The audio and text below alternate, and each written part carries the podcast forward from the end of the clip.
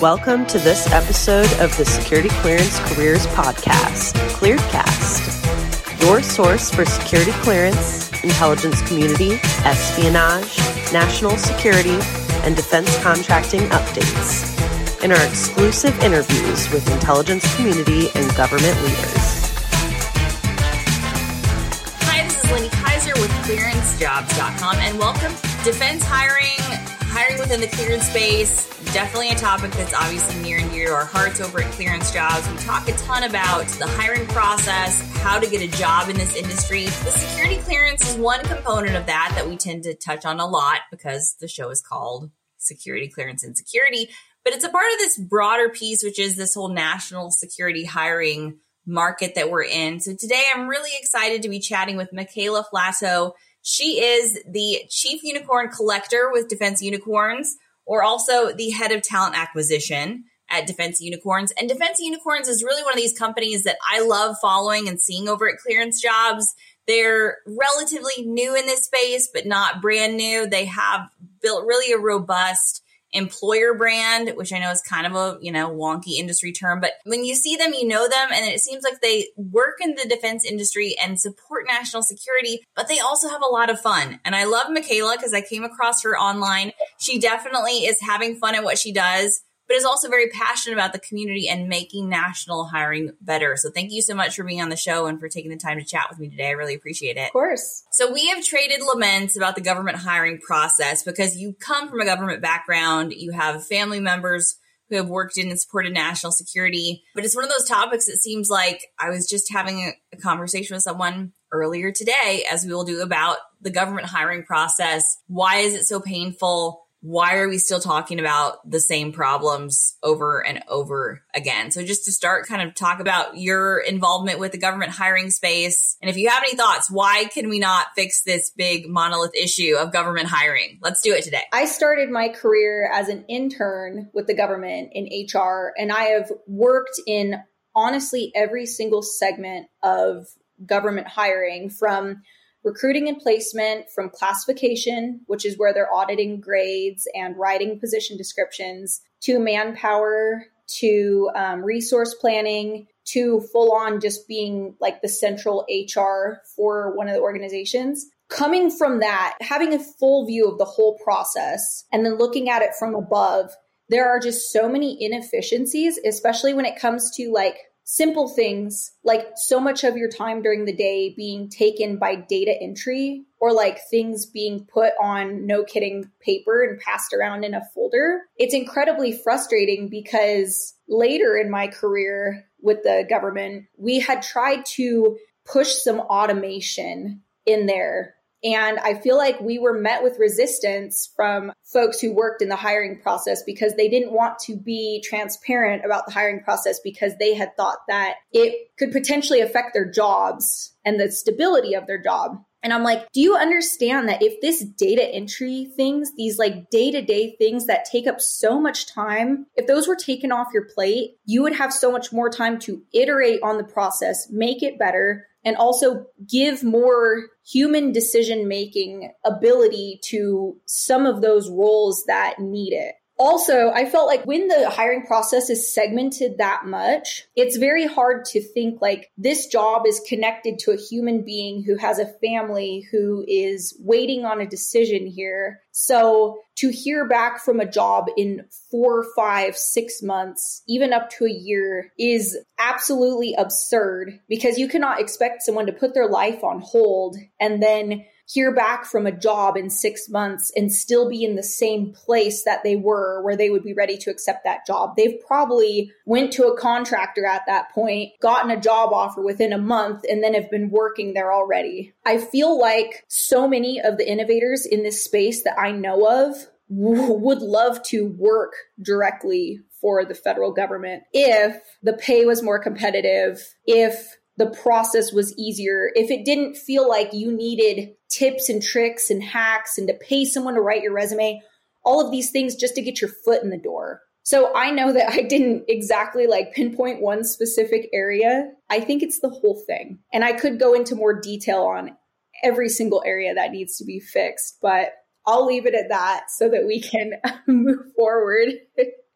You touched on a few things, just the data entry and the duplication of effort, and then also just the responsiveness of the process. And that's something that I've heard a very similar complaint back from government, even related to the security clearance process, saying, hey, we couldn't respond to everybody. Like, right? Because like, if we respond to this person, then they will expect us to update them on this process and we'll have to respond to everyone. And you're like, well, that's industry standard in the private sector. If you have an applicant that you've onboarded to the extent that you're putting them through the security clearance process, right? It's not just that they've applied, they are like in your pipeline so nurturing that candidate within the pipeline is just something for government. There just almost needs to be an education piece of it. Like it will save you time because then you won't lose all these candidates. Exactly. And I have seen candidates who are perfect for the government. If we're hurting in sheet metal, they're sheet metal folk. If we're hurting in software engineers, there are software engineers, but they have been so soured by the application process and the time it takes to hear back that they've completely written off working for the government. They've given up. And that makes me sad because these people were once banging down the gates wanting to work for the government and have been beaten down so badly by the process that they just said, it's not worth it anymore. Like I did want to serve my country, if I can't have the even the opportunity to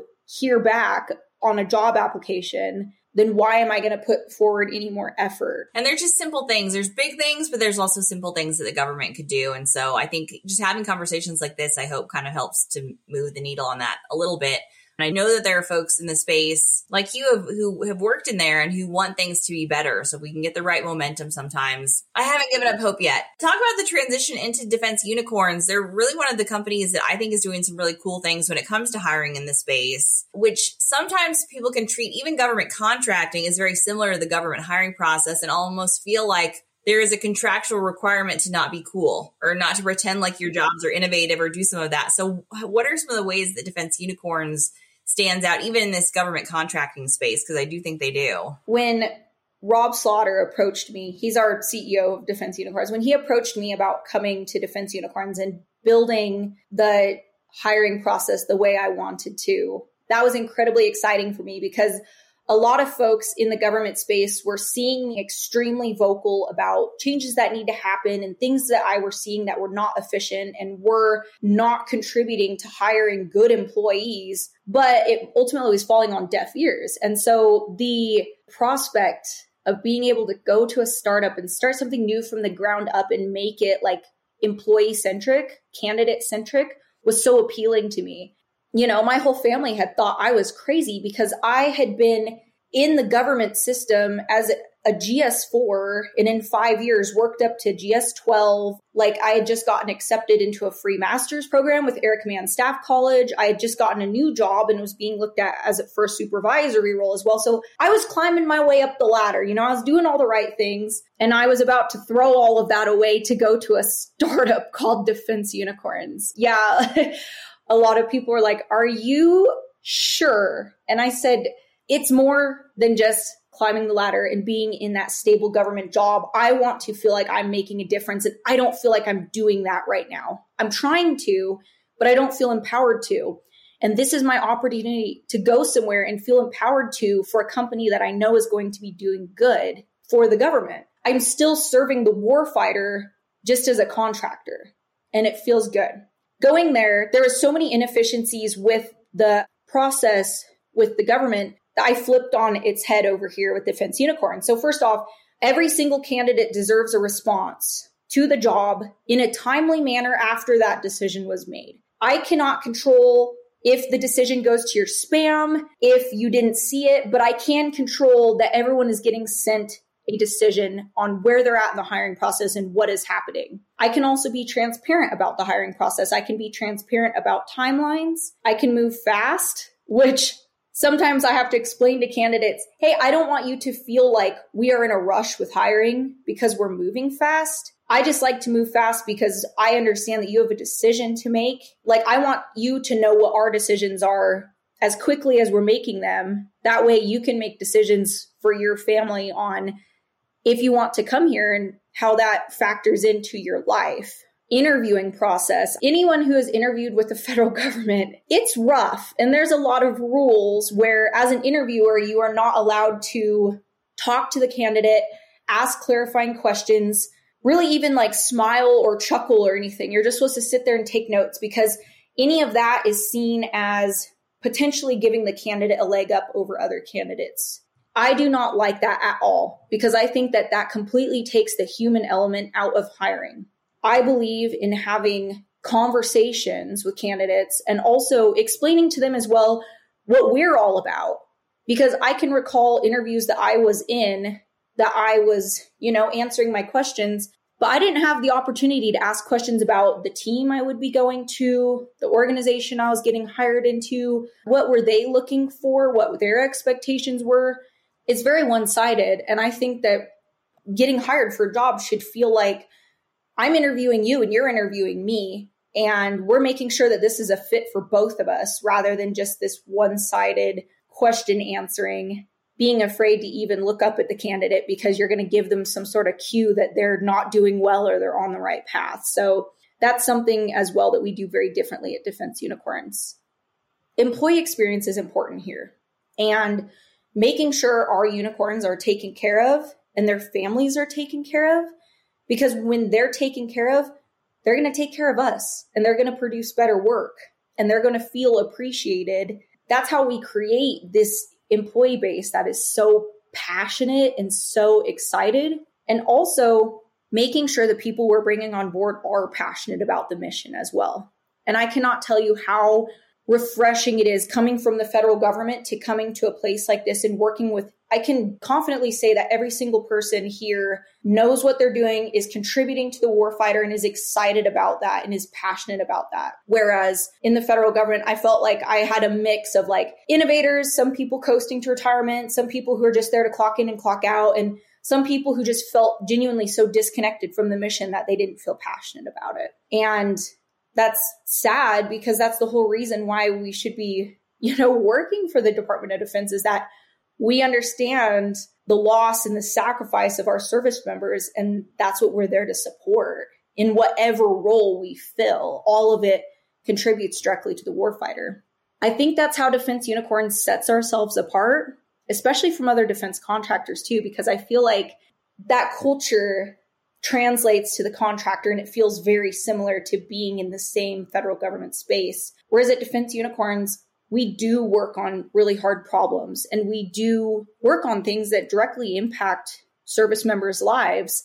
But if we can make every other aspect of work fun and pleasurable, so that when our unicorns do have to focus on those tough problems, they feel like they've had enough downtime and relaxing and like encouraging environment in their lives that they can fully focus on that.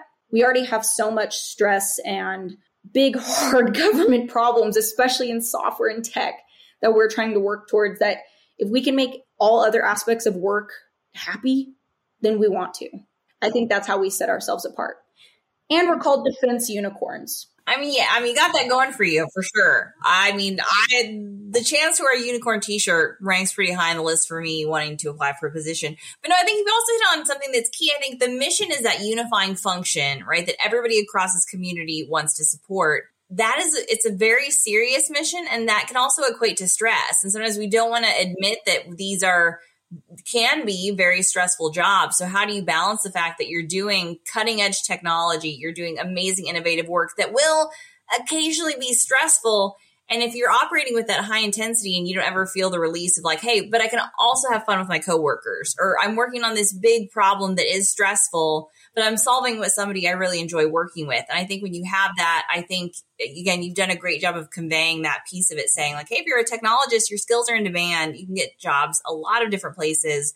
But this is a place you want to work because you have that mission that people want that. They want to solve the hard problems in tech. I find that uh, across a lot of the candidates, but then they also want to be in this community that gives back to them. So I also wanted to touch on just because this came up and, you know, I saw it on the headlines last week and this comes up in our industry some. And I, I think our community, as it's gotten bigger, it's been a net positive. We want the startups, we want the unicorns, we want different perspectives on this, but I feel like it can be harder to operate in that space as a startup. And Anduril is another one of those companies that's come on board and I noticed that they got dropped from NixCon as a sponsor.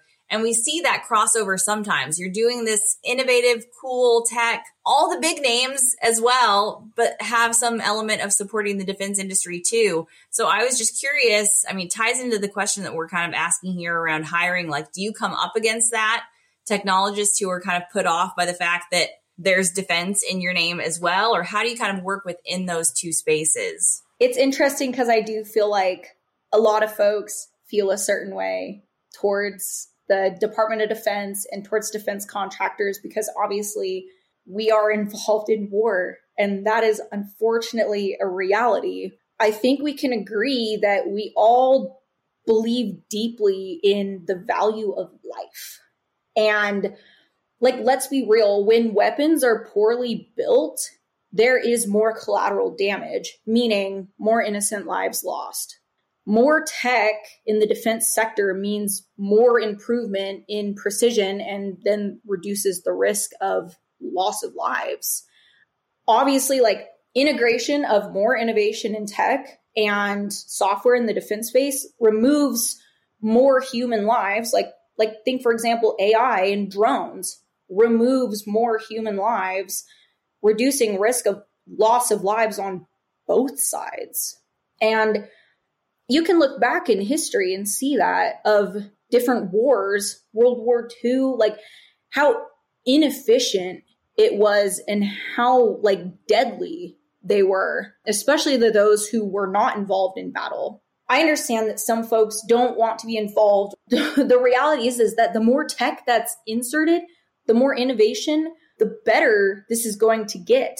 It's important to remember a lot of the defense sector is also humanitarian efforts and deterrence, trying to prevent these things from happening. I mean, we as a country depend on our freedom for our economic strength. The more safe we are, the better our prosperity is, and then the more equipped we are to help others. And so, reading articles about that company being dropped from NixCon and all of that, that's what leads me to wonder is it that they don't want to be involved with defense and war and all the things that come with it. But I think that getting down to it and understanding like how technology can make this better is important.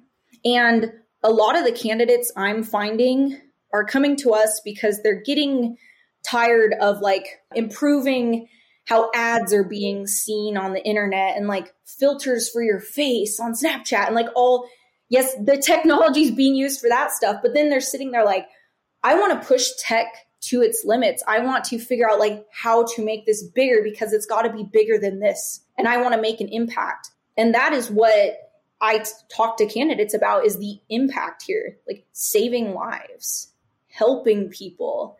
That it's this it's the same bottom line of working with the federal government as well is saving lives and helping people and ensuring our country is safe. So that's kind of where my thought process it went with that question. And that's the reality. The weapons are going to be used regardless.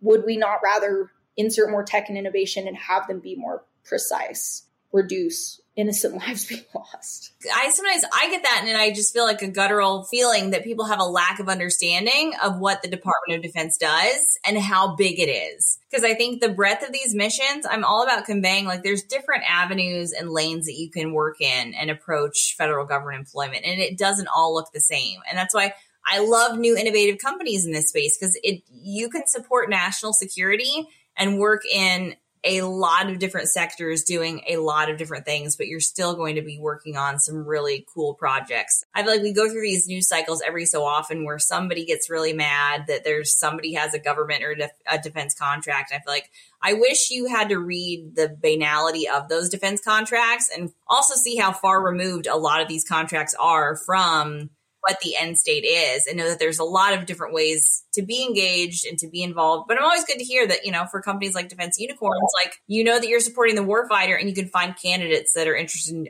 in doing that and find that a more fulfilling mission than creating a filter. Although I would filter my face. I know. I'm Add cat ears, remove the blemishes. Thank you. And I mean, I want to I want to circle back to that and I'll be real with you. So I have worked in the Landstuhl Medical Regional Center where troops would come and be stabilized before going back to the States after being wounded in war. And that's the stuff that people don't see. And some of these folks, I remember a gentleman who we obviously go in there and say, "Hey, welcome welcome to the hospital. You know, what's going on? Like we're here to take care of you and pack your bullet wounds and like wrap your amputated legs and whatnot." And he had said he was playing soccer with a little kid and then got shot, went through both his legs, and that's why he was at the hospital. And so there was so many more stories that were similar to that and I was like if people could see the folks who are getting hurt in these wars because I'm sure on the other side there's similar stories, you know? If there was a way to remove human lives from that equation by adding more technology, would we not want to do that? I do think you're correct where people just don't fully understand. And I think if they were to understand, they would be more willing to jump and say let's let's do this. Let's make things better. Let's make things you know more precise. Well in that vein let's let's help. We're with the government. We're here to help. I want to circle back to the hiring question as we close. so, how, if you could change one thing about government hiring, what would it be? Kind of as, as we walk away from this conversation, do you see some low hanging fruit that you just wish the government hiring process would implement today? Is it a small, simple step for me to say just completely gut USA jobs and redo the website and fix the application process, the BS assessment, the way that certain jobs are open for months at a time, but you never hear back, and certain jobs are open in other avenues as well? Or can I talk about like position descriptions and how they were written in the 90s and how they're not accurate to today's technologies? Interviewing process, the way resumes are sorted, which is a staffing specialist not really having any direct contact with the hiring manager or what the job is, just reading one of those outdated position descriptions and going resume by resume saying, okay, I got the keywords in here. It's kind of scary when you look at all the different areas that need to be fixed. So, simple step. I don't know. Can I? I'll, I'll just stick with all of the above. I mean, gut USA, gut USA jobs and make it more straightforward. I think you make applications more straightforward we'll go from there. But that's the very first step and the very first thing that sours so many candidates. So that's the one I'm going to have to go with is gut USA jobs and make it better. Yeah, and I think it just doesn't reflect the hiring process that we have today. And we're all about like the accepted, you know, service positions over at clearance jobs because we try to always tell folks like USA job is not the only way to find a government job. Like you can go to a place like clearance jobs and search. We have government positions listed there even convincing these agencies who have those authorities, right? For the cyber and tech positions, most agencies have the authority to do that now, but kind of convincing and getting the hiring manager on board to say, you don't have to use USA jobs. We repeat that you don't have to use USA jobs, especially to fill these in demand tech positions that they have. So kind of educating on that, we that's always big for me because it's like USA jobs should not be the only place you have to land on to get a government job today. As you said, until they make the process better, I have folks ask me all the time, how do I get a government job? And I wish I could tell them, create a profile on USA jobs and employers will contact you, which is the way it is on clearance jobs. You can create a profile and hiring managers will reach out to you. We're in a candidate market where you should be able to do that on USA jobs. Yeah. Yeah, that's what clearance jobs is for. That's what makes it nice. And like so many people are soured by their experience on USA jobs, but they still want to work in the federal space and they still want to support our government in some way, shape, or form. There's other avenues, clearance jobs being one of them, looking on LinkedIn, looking at contractors, all sorts of different ways that you can support and not have to deal with the headache that is trying to figure out how to write your resume the perfect way to pass the bots or answer the assessment with the right questions and put the keywords where they need to be or pay someone to write a resume for you. It's just, it should not be that hard, especially when there's so many great candidates out there who would do such a service if they could just support. Yeah, and I think that's the takeaway. I mean, we both talk to people all the time who want to work in federal government, who want to support these positions that's good. Let's not waste it while we have it. But I'm so I so appreciate you taking the time to chat with me. I love folks who have served in government, who have worked their way, moved into other positions.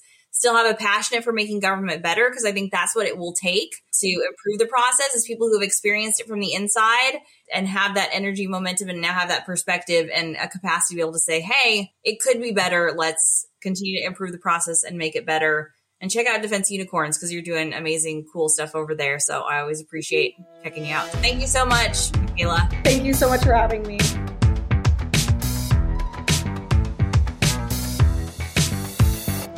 This is Katie Keller, editor at clearancejobs.com. Thank you for listening to this episode of Clearedcast. For more information on career and recruiting advice, visit news.clearancejobs.com.